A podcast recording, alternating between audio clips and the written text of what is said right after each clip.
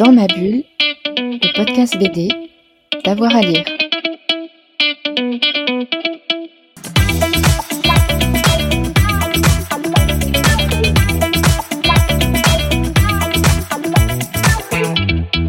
Bonjour à toutes et à tous et bienvenue dans ce nouveau podcast intitulé Dans ma bulle. C'est le podcast BD du site Avoir à lire qui chaque semaine va donner la parole à ceux et celles qui font la bande dessinée aujourd'hui. On va parler de la BD sous toutes ses formes, hein, du manga au comics, de la franco-belge à la BD indépendante, en passant par la BD jeunesse. Et pour ce faire, nous aurons à chaque fois un ou une invitée et la chronique d'un membre émérite d'avoir à lire. On voit ça juste après l'émission. Pour commencer, on va s'intéresser à la bande dessinée documentaire, avec un album qui anime toutes les discussions depuis sa sortie en mars dernier. Il s'agit du choix du chômage de Benoît Colomba et de Damien Cuvillier. C'est vraiment un album passionnant hein, que je vous recommande. Il raconte les choix en matière de politique économique et euh, les conséquences euh, sur ces dernières décennies et pour m'accompagner aujourd'hui, Benoît Colomba, grand reporter sur France Inter. Benoît Colomba, bonjour. Bonjour. Alors peut-être avant de rentrer dans le vif du sujet, parlons euh, bande dessinée. Euh, vous êtes grand reporter euh, à la radio. Qu'est-ce qu'ajoute la bande dessinée à votre travail de journaliste plutôt qu'un livre ou un reportage audio? Bah, c'est une forme d'extension du travail journalistique en fait. Hein. C'est comme si vous aviez une touche de plus sur votre piano, dans le sens où, bah, sur le fond, c'est la même méthode de travail. Je veux dire que par là, euh, c'est aller se plonger dans les archives, retrouver des documents, aller à la rencontre des, témoins, essayer de restituer euh, de la manière la plus précise possible tous ces éléments-là, assembler les, les pièces du puzzle, sauf que justement la bande dessinée permet de donner une espèce de profondeur de champ à, à ce puzzle-là. C'est une évidence, mais de montrer les choses, bien sûr, mais de voir les, les visages, les, les, personnes. Elle permet euh, euh, de montrer un peu l'envers du décor aussi du travail, parce que ça, c'est quelque chose que euh, bah, je peux pas trop faire dans, dans le cadre de mon travail classique, c'est-à-dire de montrer un peu les coulisses, de montrer parfois un peu les, les difficultés. Et ça, c'était quelque chose avec Damien Cuvillier qui était très important euh, pour nous. Euh, parallèlement à l'enquête journalistique, de faire un peu le journal de bord de notre travail pour euh, bah, euh, voilà euh, prendre le lecteur avec nous et, lui montrer un peu comment ça se passe, une façon d'entrer dans le récit. Mmh. On va revenir un peu sur votre travail avec Damien Cuvillier, mais d'abord le sujet, il y a 40 entretiens, c'est un sujet qui, couvre plusieurs décennies et plusieurs années d'enquête. Qu'est-ce qui vous a donné, vous, envie de vous intéresser à ce sujet de la violence économique et des choix économiques sur ces dernières décennies? Je dirais qu'il y a deux choses. Euh, d'abord, euh, il y a le fait que dans le cadre de mon travail à la radio, je suis de plus en plus amené à, travailler sur euh, ces sujets économiques et financiers par la force des, choses, parce que c'est là où les, choses se, se passent aujourd'hui. Et donc, ben voilà, les circuits financiers, monétaires, s'intéresser aux, multinationales. On a coutume de dire aujourd'hui que les États sont moins forts, moins puissants que des grandes entreprises. Donc, essayer de voir d'où ça vient cette situation. Euh, donc c'est vrai que ça fait pas mal de temps que j'essaye de, creuser ce, sillon dans le cadre de mon travail. Et puis la deuxième chose, bah, c'est la, bande dessinée, c'est-à-dire que c'est euh, mon précédent travail avec Étienne Davodo euh, dans les coulisses cette fois des ce que j'appelle les années de plomb euh, à, la française, c'est-à-dire les années 60-70. Euh, bah, ce travail, donc cette BD Cher pays de notre enfance, c'était la volonté d'aller comprendre ce qui se passait à ce moment-là où il y avait une violence politique qui était un peu euh, planquée sous, le tapis de notre histoire et, donc euh, d'aller euh, voir, comprendre ces officines, le service d'action civique. Alors les, plus jeunes ne connaissent pas ça, mais en gros c'était des, des officines ou des services d'ordre qui ont complètement dérivé d'une manière mafieuse dans les années 60-70. Et, et, ça c'est quelque chose voilà qui est, qui est pas aujourd'hui encore dans les livres d'histoire en France. Et donc en travaillant sur cette période-là, euh, ça m'a donné envie de raconter la suite de l'histoire. C'est-à-dire que cette période-là, où il y avait une violence politique, c'était un moment où encore le pouvoir politique avait les manettes du pouvoir politique, économique et financier. Et ça, il va y avoir une grande bascule à la fin des années 70 où le politique décide de se dessaisir de ces manettes. Et donc, ça m'a intéressé de raconter la suite de cette histoire et surtout de euh, confronter le discours politique officiel qui est de dire euh, nous mettons tout en œuvre pour lutter contre le chômage, euh, tous les moyens sont mis en œuvre euh, pour aller vers le plein emploi, bah, de confronter ce discours-là avec le résultat, c'est-à-dire un chômage de masse. Et aujourd'hui, on en est encore là. Donc, c'est essayer d'aller explorer les couloirs du passé pour comprendre le présent. Mmh. Il y a une quarantaine d'interviews, de, vous avez des sociologues, vous avez des historiens, vous aviez des anciens ministres ou des gens qui étaient en, responsabilité. Comment est-ce que vous avez tissé un petit peu l'enquête euh, véritablement? Vous aviez un fil rouge dès le départ, parce que c'est quand même quatre ans d'enquête. Hein. Euh, vous aviez un fil rouge où au fur et à mesure les pièces se sont mises en place? C'est un peu les deux, c'est-à-dire que évidemment, euh, on avait euh, une idée, un point de départ, comme je le disais, euh, avec Damien, partir de l'idée de voilà, on a ce discours officiel et on a une réalité qui est tout autre. Où est le problème? Donc ça, c'est le point de départ. Après, si vous voulez, c'est comme on, on, avait bien conscience qu'on s'attaquait un peu à une montagne, quoi. Donc quand vous partez dans une exploration pour aller essayer d'escalader un, un, immense sommet, bon, vous essayez de partir avec une carte, quoi, et avec un peu de matériel. Donc c'est ce qu'on a voulu faire, c'est-à-dire qu'évidemment, il y a toute une phase de, de pré-enquête, c'est-à-dire se plonger déjà dans toute la masse énorme d'informations euh, pour ne, essayer de, de ne pas s'y noyer, pour essayer de retrouver un peu les, les, les, les petits cailloux euh, qu'on va ensuite euh, semer sur, sur notre chemin pour pas partir complètement à l'inconnu. Essayer d'identifier bah, les, personnes, puisque l'idée c'était bien euh, de partir à la rencontre des, des, acteurs ou des témoins de cette histoire-là, euh, de recueillir leurs témoignages et de les confronter euh, à des à des documents, ce que entre nous on appelait des pièces à conviction, un peu comme dans une une, enquête policière, donc de les confronter à, à leur propre choix et, et, pour, en, pour en faire un récit et pour le mettre en, perspective. Donc c'est comme ça que ça s'est passé. Ouais, ce que, ce que moi j'ai trouvé passionnant, c'est que vous remontez pas simplement euh, aux 10, 20, 30 dernières années, mais vous expliquez que euh, une des origines, c'est la peur de l'inflation, c'est la peur euh, après-guerre de ce qui s'est passé dans les années 30 et notamment euh, euh, en Allemagne. Il y, y, a un premier point de bascule à ce moment-là? Oui, euh, là, si on fait le lien avec la bande dessinée, euh, je rejoins votre première question sur euh, la bande dessinée, c'est un cadre en fait. Vous avez un mmh. cadre. Et en fait, ce qui nous a semblé intéressant avec Damien, c'est d'utiliser ce cadre pour justement euh, retourner aux racines d'un cadre idéologique. C'est-à-dire qu'on ne comprend pas cette histoire si on ne retourne pas aux origines euh, des idées qui sous-tendent tous ces grands choix qui vont être opérés, quelles que soient les alternances politiques. Et c'est ça qui est intéressant. On a une espèce de grand couloir comme ça d'options euh, idéologiques avec, c'est ça, comme vous l'avez dit, toute une série de d'idées bien cadrées sur le fait qu'il ne faudrait pas d'inflation, sur le fait que l'État ne devrait pas avoir à mettre les mains dans la monnaie, qu'il faudrait casser des circuits euh, financiers monétaires qui seraient dans la main de l'État, qu'il faudrait des, banques centrales qui seraient indépendantes euh, en dehors de la main des États.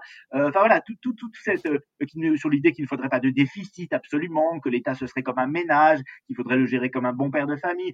voilà, tout ce cadre idéologique dans lequel on est encore aujourd'hui, mais qui euh, comment dirais-je, n'est pas le produit du hasard. C'est ce qu'on raconte dans le livre. Il a été porté par une série d'hommes, beaucoup d'hommes d'ailleurs, de, personnalités qui, qui, ont mené cette bataille des, idées. Et donc ça s'est fait.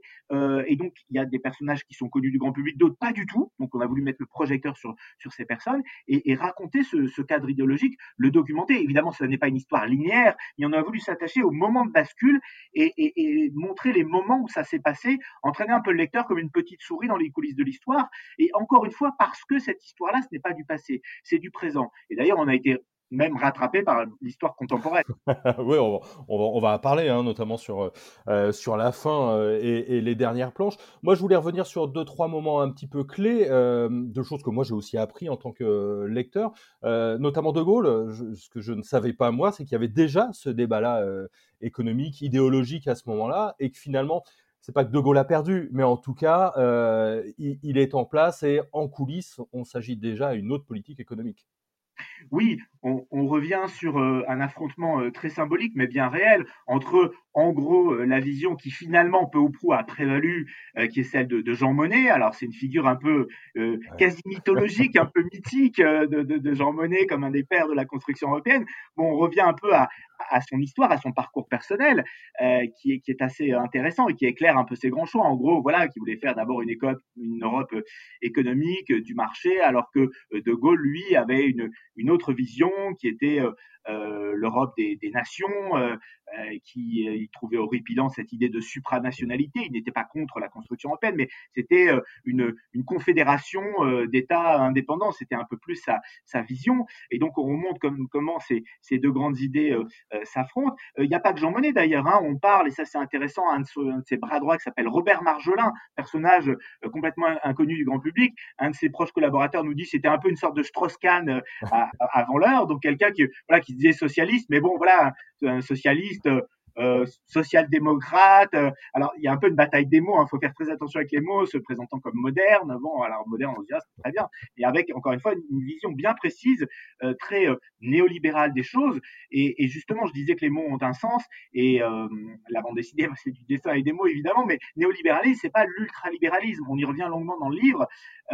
c'est un certain sens, un certain rôle donné à l'État. L'État doit servir le marché, c'est doit servir le droit privé finalement.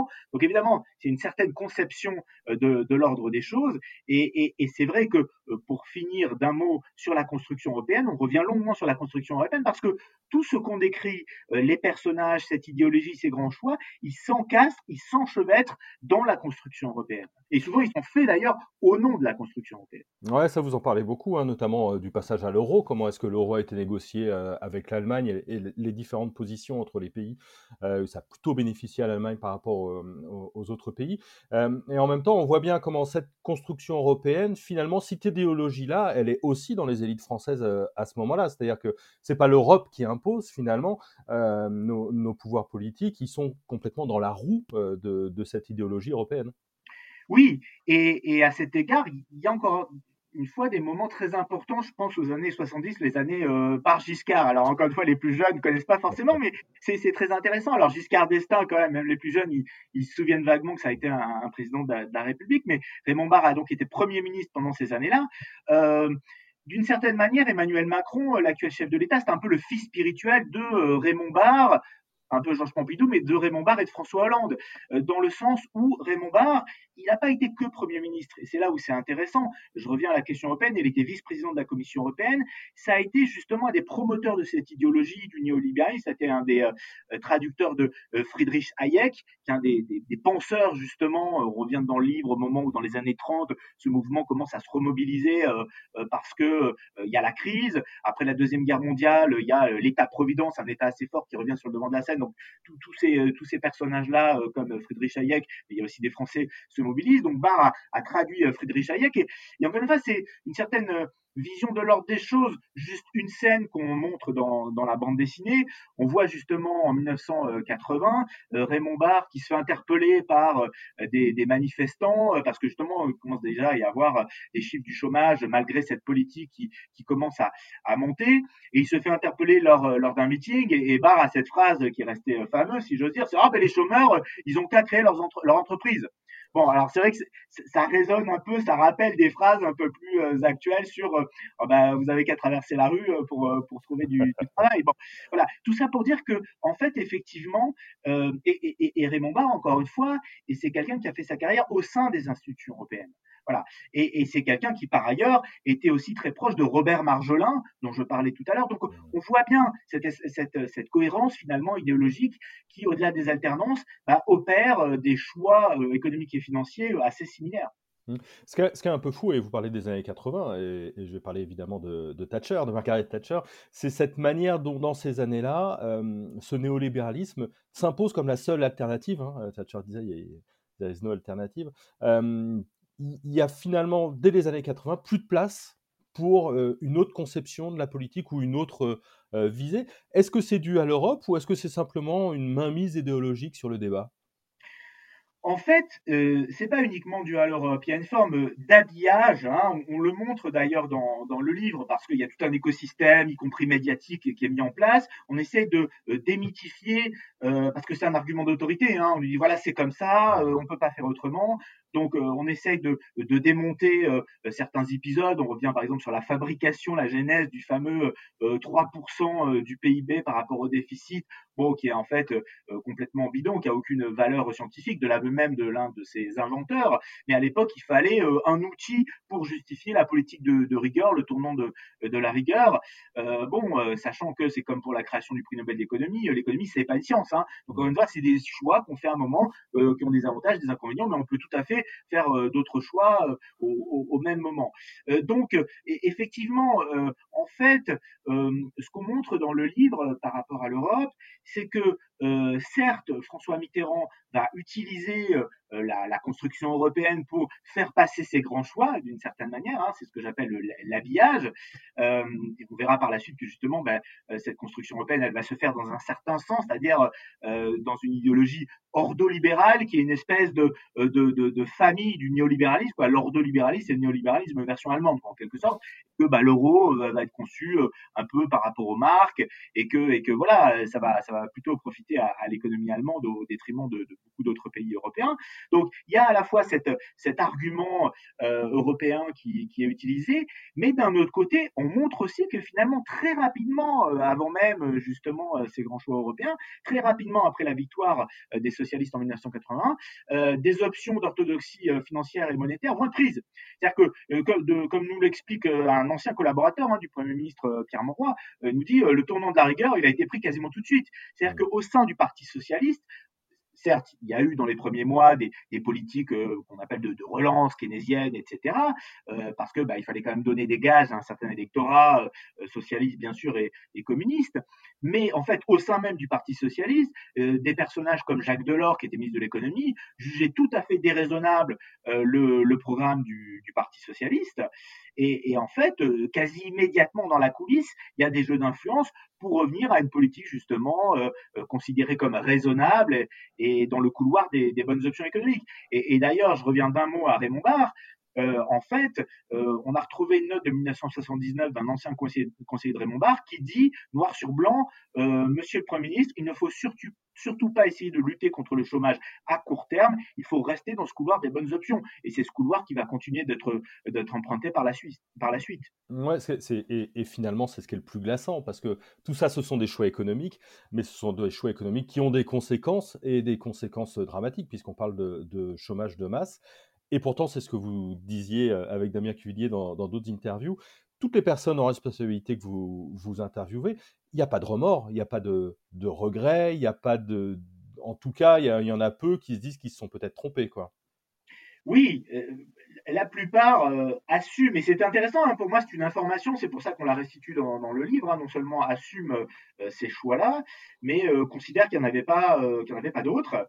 ce qui est bien le problème, et euh, quand on leur dit, mais quand même, ça marche pas votre truc, ils nous disent, oui, mais c'est parce qu'on n'est pas assez loin, on n'est pas allé assez loin. Quoi. Bon, donc euh, ça commence à devenir compliqué.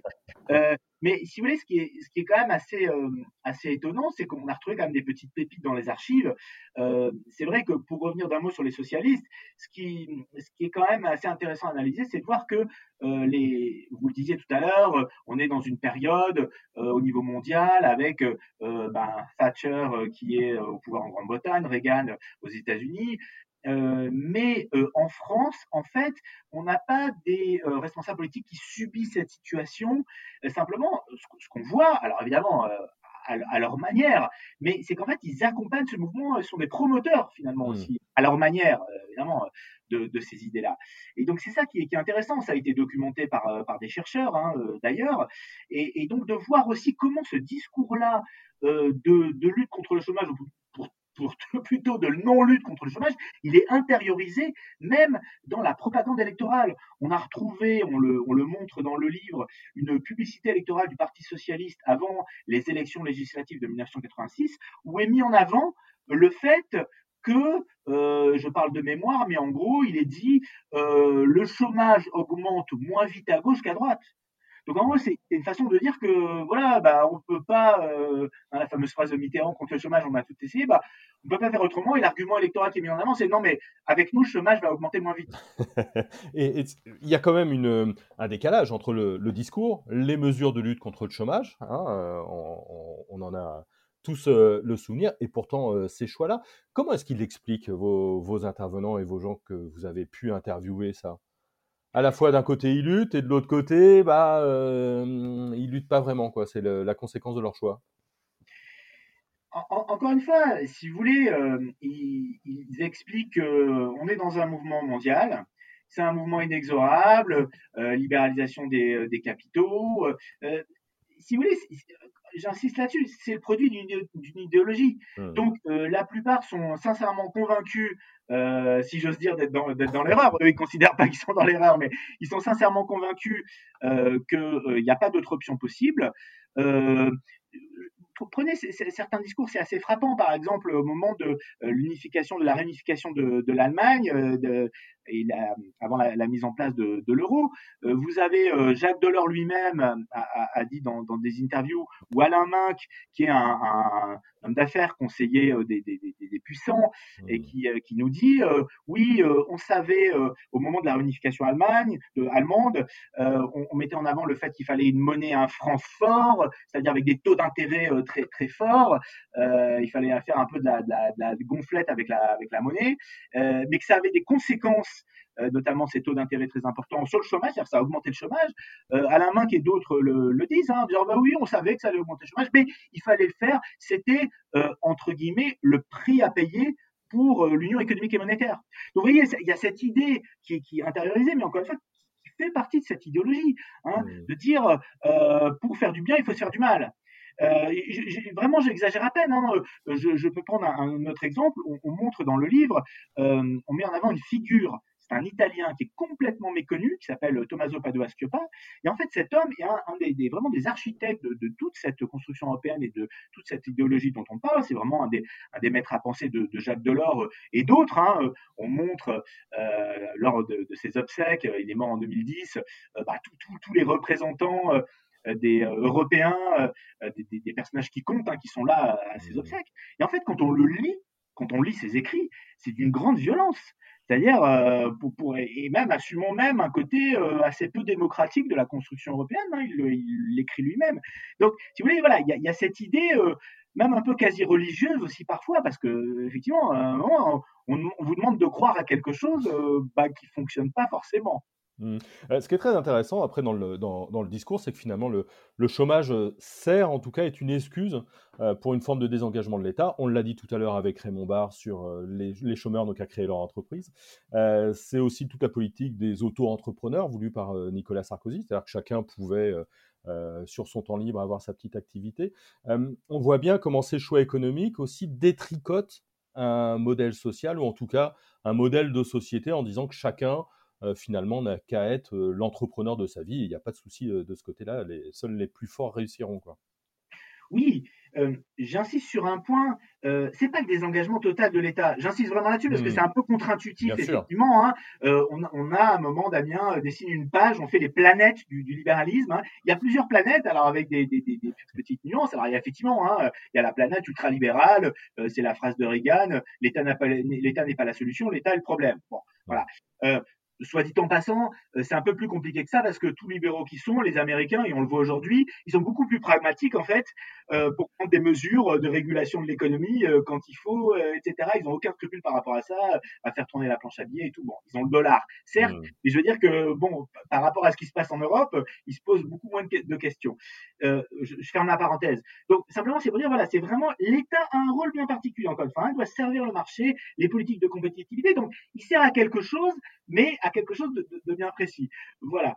Euh, après, euh, oui, oui, non, mais c'est vrai que euh, c'est toute une certaine philosophie. je parlais de, la deuxième guerre mondiale, d'un État-providence, avec une certaine aussi vision de, de, la société, hein, finalement, parce que c'est vrai qu'on montre comment dans les années 60, toute une série de, de canaux financiers ont été démantelés. Alors par morceaux, hein, ça s'est pas fait comme ça d'un coup, par morceaux. Hein, c'est comme un peu, on prend l'image d'un barrage qui, qui, régule un peu comme ça la circulation de l'eau. On enlève des morceaux du barrage au fur et à mesure. Euh, voilà, euh, tout ça au nom de la modernité, bah, parce que ce qui se passe dans les pays anglo-saxons, euh, ça a l'air quand même bien. il faut aller, ça c'est très important. On insiste vraiment là-dessus. Ça peut paraître technique et compliqué, mais c'est central. La question de la monnaie, en fait. Et, et justement cette question de dire qu'à un moment, c'est plus, on peut plus se financer avec des banques qui sont contrôlées par l'État, mais il faut aller se financer sur les marchés. Et, et j'insiste sur une dernière chose, c'est que derrière ces choix, en fait, c'est des choix qui profitent à certaines catégories de la population. C'est-à-dire que de la même manière que c'est pas un chômage de masse, c'est un chômage des masses parce que c'est quand même plutôt certaines catégories sociales qui sont touchées par le chômage. Bah, de la même manière, en fait, ces choix qui sont faits, bah, notamment euh, de lutte contre l'inflation, etc., bah, ça profite euh, en l'occurrence plutôt aux épargnants, c'est-à-dire à ceux qui ont déjà de l'argent. Quoi. Donc c'est quand même quelque chose qui est très important, on n'en parle pas souvent, mais c'est des choix, ils sont faits aussi au nom de certains intérêts. Ouais. Vous, vous, parlez de violence économique, alors c'est assez intéressant hein, comme terme. On, a un peu évoqué les, les, dernières années. Est-ce que pour vous, ça explique un petit peu, par exemple, les gilets jaunes ou certains malaises aujourd'hui, puisqu'on est, on est toujours dans cette continuité économique hein, Est-ce que tout ça, ça a toujours des conséquences et des conséquences sociales fortes aujourd'hui? Clairement, Clairement oui, et d'ailleurs c'est pour ça qu'on le montre euh, dans le livre. Euh, je disais qu'on a été rattrapé par l'histoire contemporaine. Bah, comme en même temps on dresse le, journal de bord de notre travail, bah, du coup on voit surgir forcément à la fin du livre euh, les gilets jaunes, le coronavirus. pour moi tout ça c'est clairement le produit de l'histoire qu'on raconte, évidemment, évidemment.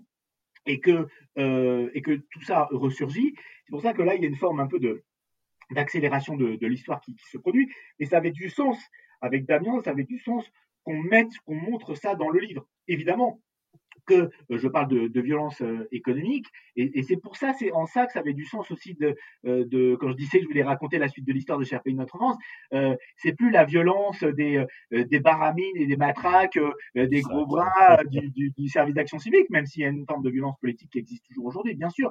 Mais c'est c'est une violence qui, qui touche des, des, des populations. C'est-à-dire que ces choix économiques ils ont des elles ont des ils ont des conséquences.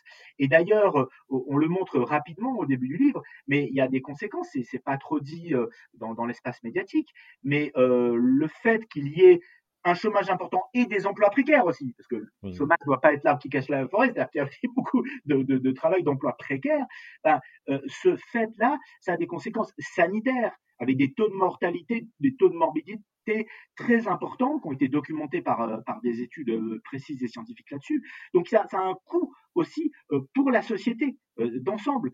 Donc à un moment, s'il n'y a pas un changement vraiment considérable, bah, c'est toute la société, c'est la société entière qui, en paye le prix.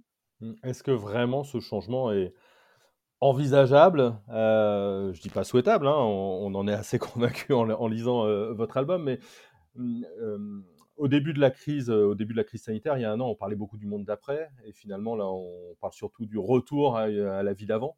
Est-ce que finalement ces discussions-là ont vraiment lieu dans l'espace politique, selon vous, dans l'espace médiatique?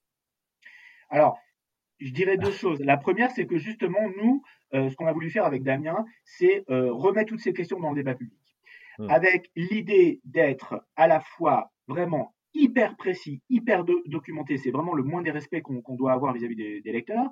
Euh, donc voilà, que tous les éléments soient sur la table. On a un point de vue qu'on assume. On, le montre dans le livre aussi, c'est par honnêteté intellectuelle. Voilà, on dit d'où on parle mais on laisse la place au lecteur pour se faire son propre jugement. -dire, on n'est pas là, on, est, on critique justement les gens qui assènent des idéologies en disant aux autres qu'ils doivent penser. C'est pas pour nous de dire vous devez penser ça, mais on assume notre point de vue. Ça, c'est la première chose. La deuxième, et donc c'est aussi cette idée voilà, de questionner cette idée des choix, de dire que des choix qui ont été faits, ils peuvent être défaits aujourd'hui, de manière plus ou moins compliquée, bien évidemment, mais, mais ça reste des, des, des, choix. Remettre toutes ces questions dans le débat public, qui sont quand même pas mal sous les, sous les radars médiatiques, euh, la question de la monnaie, la question des banques, la question du rôle de l'État, la question des circuits financiers, la question des, nationalisations. On revient longuement sur euh, l'épisode des, des, nationalisations. Alors, ça paraît de la préhistoire aujourd'hui, mais euh, voilà des idées qui, avec le coronavirus, hop, ressortent du chapeau tout d'un coup. Euh, c'était hérétique euh, juste avant, puis tout d'un coup, on dit ah oui, peut-être. Alors si vraiment euh, on est obligé, peut-être qu'on s'interdit pas de nationaliser temporairement, hein, bien évidemment, à hein, une entreprise, etc. Bon. ah oui, peut-être, oui, on peut faire du déficit quand même. Ah oui, on peut, oh, ces critères européens, ouais, on peut peut-être en discuter, etc. Bon. Mais on voit bien qu'il y a un aspect tactique, c'est-à-dire c'est très temporaire. Et, et donc voilà, donc tout ça pour dire que finalement, euh, dans, beaucoup de pays, ces grands choix, y compris en France évidemment, ces grands choix néolibéraux, ils sont toujours là. Donc euh, le néolibéralisme, c'est vraiment, il n'a pas dit son dernier mot, c'est une idéologie qui est hyper plastique, qui a rebondi déjà, qui a traversé plein de crises. Euh, donc, voilà, il ne s'agit pas du tout de dire que, que les choses vont changer. En même, mais on voit bien quand même c'est l'évidence, hein, ce que je dis là, qu'on est à la fin d'une période, d'un mouvement historique. Sauf que c'est une fin qui peut durer extrêmement longtemps. Et moi, je dirais, pour répondre à votre question, que, en fait, c'est ce qu'on dit à, la fin du livre. Hein, parfois on nous dit ah mais c'est quand même un peu pessimiste à la fin. En fait non, c'est pas. On décrit la réalité et en même temps on dit que l'histoire n'est jamais écrite. Mais c'est-à-dire que s'il n'y a pas de mouvement euh, de la société, s'il n'y a pas de, rapport de force au bon sens du terme, euh, populaire, euh, syndical, politique, s'il n'y a pas de relais puissant de, de, mouvement qui, qui s'enclenche, il, ne se passera rien. Mais encore une fois, l'histoire n'est jamais écrite. Et, nous, ce qu'on a voulu, c'est bah, donner les éléments pour donner à réfléchir et à penser aux gens. Et puis après, bah, voilà, on, verra bien ce qui se passera. Alors, quatre ans d'enquête, euh, quatre ans de collaboration avec, euh, avec Damien Cuvillier. Comment est-ce qu'on sort d'une enquête aussi longue pour aller sur un, un autre projet? Comment est-ce qu'on met un point final? On tourne la page en disant, allez hop, on va faire autre chose maintenant? Est-ce qu'on tourne la page C'est difficile de mettre un point final. À un moment, il a fallu s'arrêter, justement. Mais euh, non, non, mais c'est sûr, franchement, c'est une aventure incroyable. Je, parle d'aventure vraiment à dessin, hein, parce que c'est vraiment une aventure. Pour moi, déjà, écrire un livre, c'est une aventure. Mais là, une enquête en bande dessinée, puis voilà, qui, brasse autant de choses, euh, voilà, qui, nous a pris euh, quatre ans de, notre vie avec Damien. oui, c'est une aventure et, qui continue d'exister aussi aujourd'hui parce que c'est toujours un peu le côté miraculeux, je trouve, avec les, livres, parce que les, gens s'en saisissent à un moment.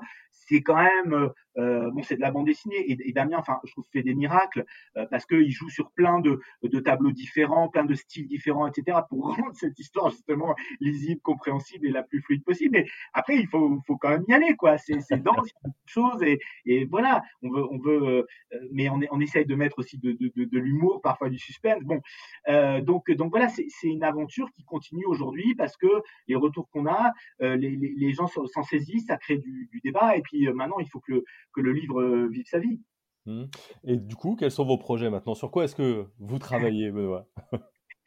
Eh bien, euh, alors là, je ne retravaille pas tout de suite sur une enquête en bande dessinée. J'ai évidemment plein d'idées dans la tête. On, verra par, par, la suite.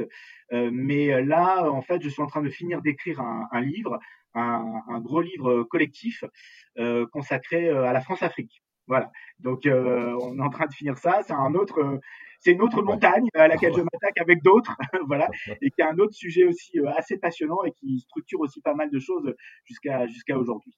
Eh ben merci beaucoup, en tout cas. Merci à vous. Dans ma bulle, la chronique. Et maintenant, je me tourne vers Fred. Frédéric, ton coup de cœur, toi, de cette semaine, c'est un gros pavé. Oui, c'est un gros pavé, salut. Euh, donc, je vais vous parler aujourd'hui de l'envol de Kuniko euh, Tsurita, qui est une auteure japonaise. Et c'est un petit événement dans le monde de la BD et plus particulièrement du manga parce que c'est une auteure qu'on a un peu perdu de vue et qu'on a oubliée. Et heureusement, grâce à Trabid, l'éditeur suisse, on la redécouvre, on la découvre.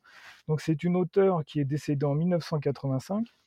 À 37 ans, elle a commencé à 18 ans, donc elle a eu une œuvre fulgurante. Elle a été très très présente et très connue à son époque au, Japon. Mais depuis, très peu de choses ont été publiées et on sait très très peu de choses sur elle, très peu de documentation. Donc Atrabil, encore une fois, a fait un, boulot merveilleux au niveau, c'est vraiment un super objet éditorial, très très épais. Et donc en fait, on peut considérer ça comme une, une, anthologie parce que quasiment tout ce qui est dedans est inédit déjà. Et c'est quasiment complet. Voilà. Il, manque quelques petits éléments, mais c'est vraiment exceptionnel. Et on peut considérer ça comme un livre patrimonial où l'auteur se remet en permanence à question. Et ce qui est intéressant dans, cet ouvrage, c'est qu'on suit en permanence son évolution. Donc au début, elle, a un trait un petit peu enfantin qui correspond à, à des petites scénettes gaguesques. Voilà, c'est surtout ça. petit à petit, on va sentir un changement, aussi bien au niveau de la narration, du trait, que des sujets traités. Et c'est vraiment une, une, auteure exceptionnelle parce qu'elle elle est précurseur, elle va s'intéresser à des sujets complètement euh, inimaginables à cette époque, d'autant plus qu'elle évoluait dans une société complètement masculine. Euh, des auteurs euh, féminines à l'époque, il y en avait très peu, et d'autant plus, d'autant moins, j'ai envie de dire, dans, le monde du manga. parce que le manga était quand même régie par beaucoup, beaucoup de, personnages masculins.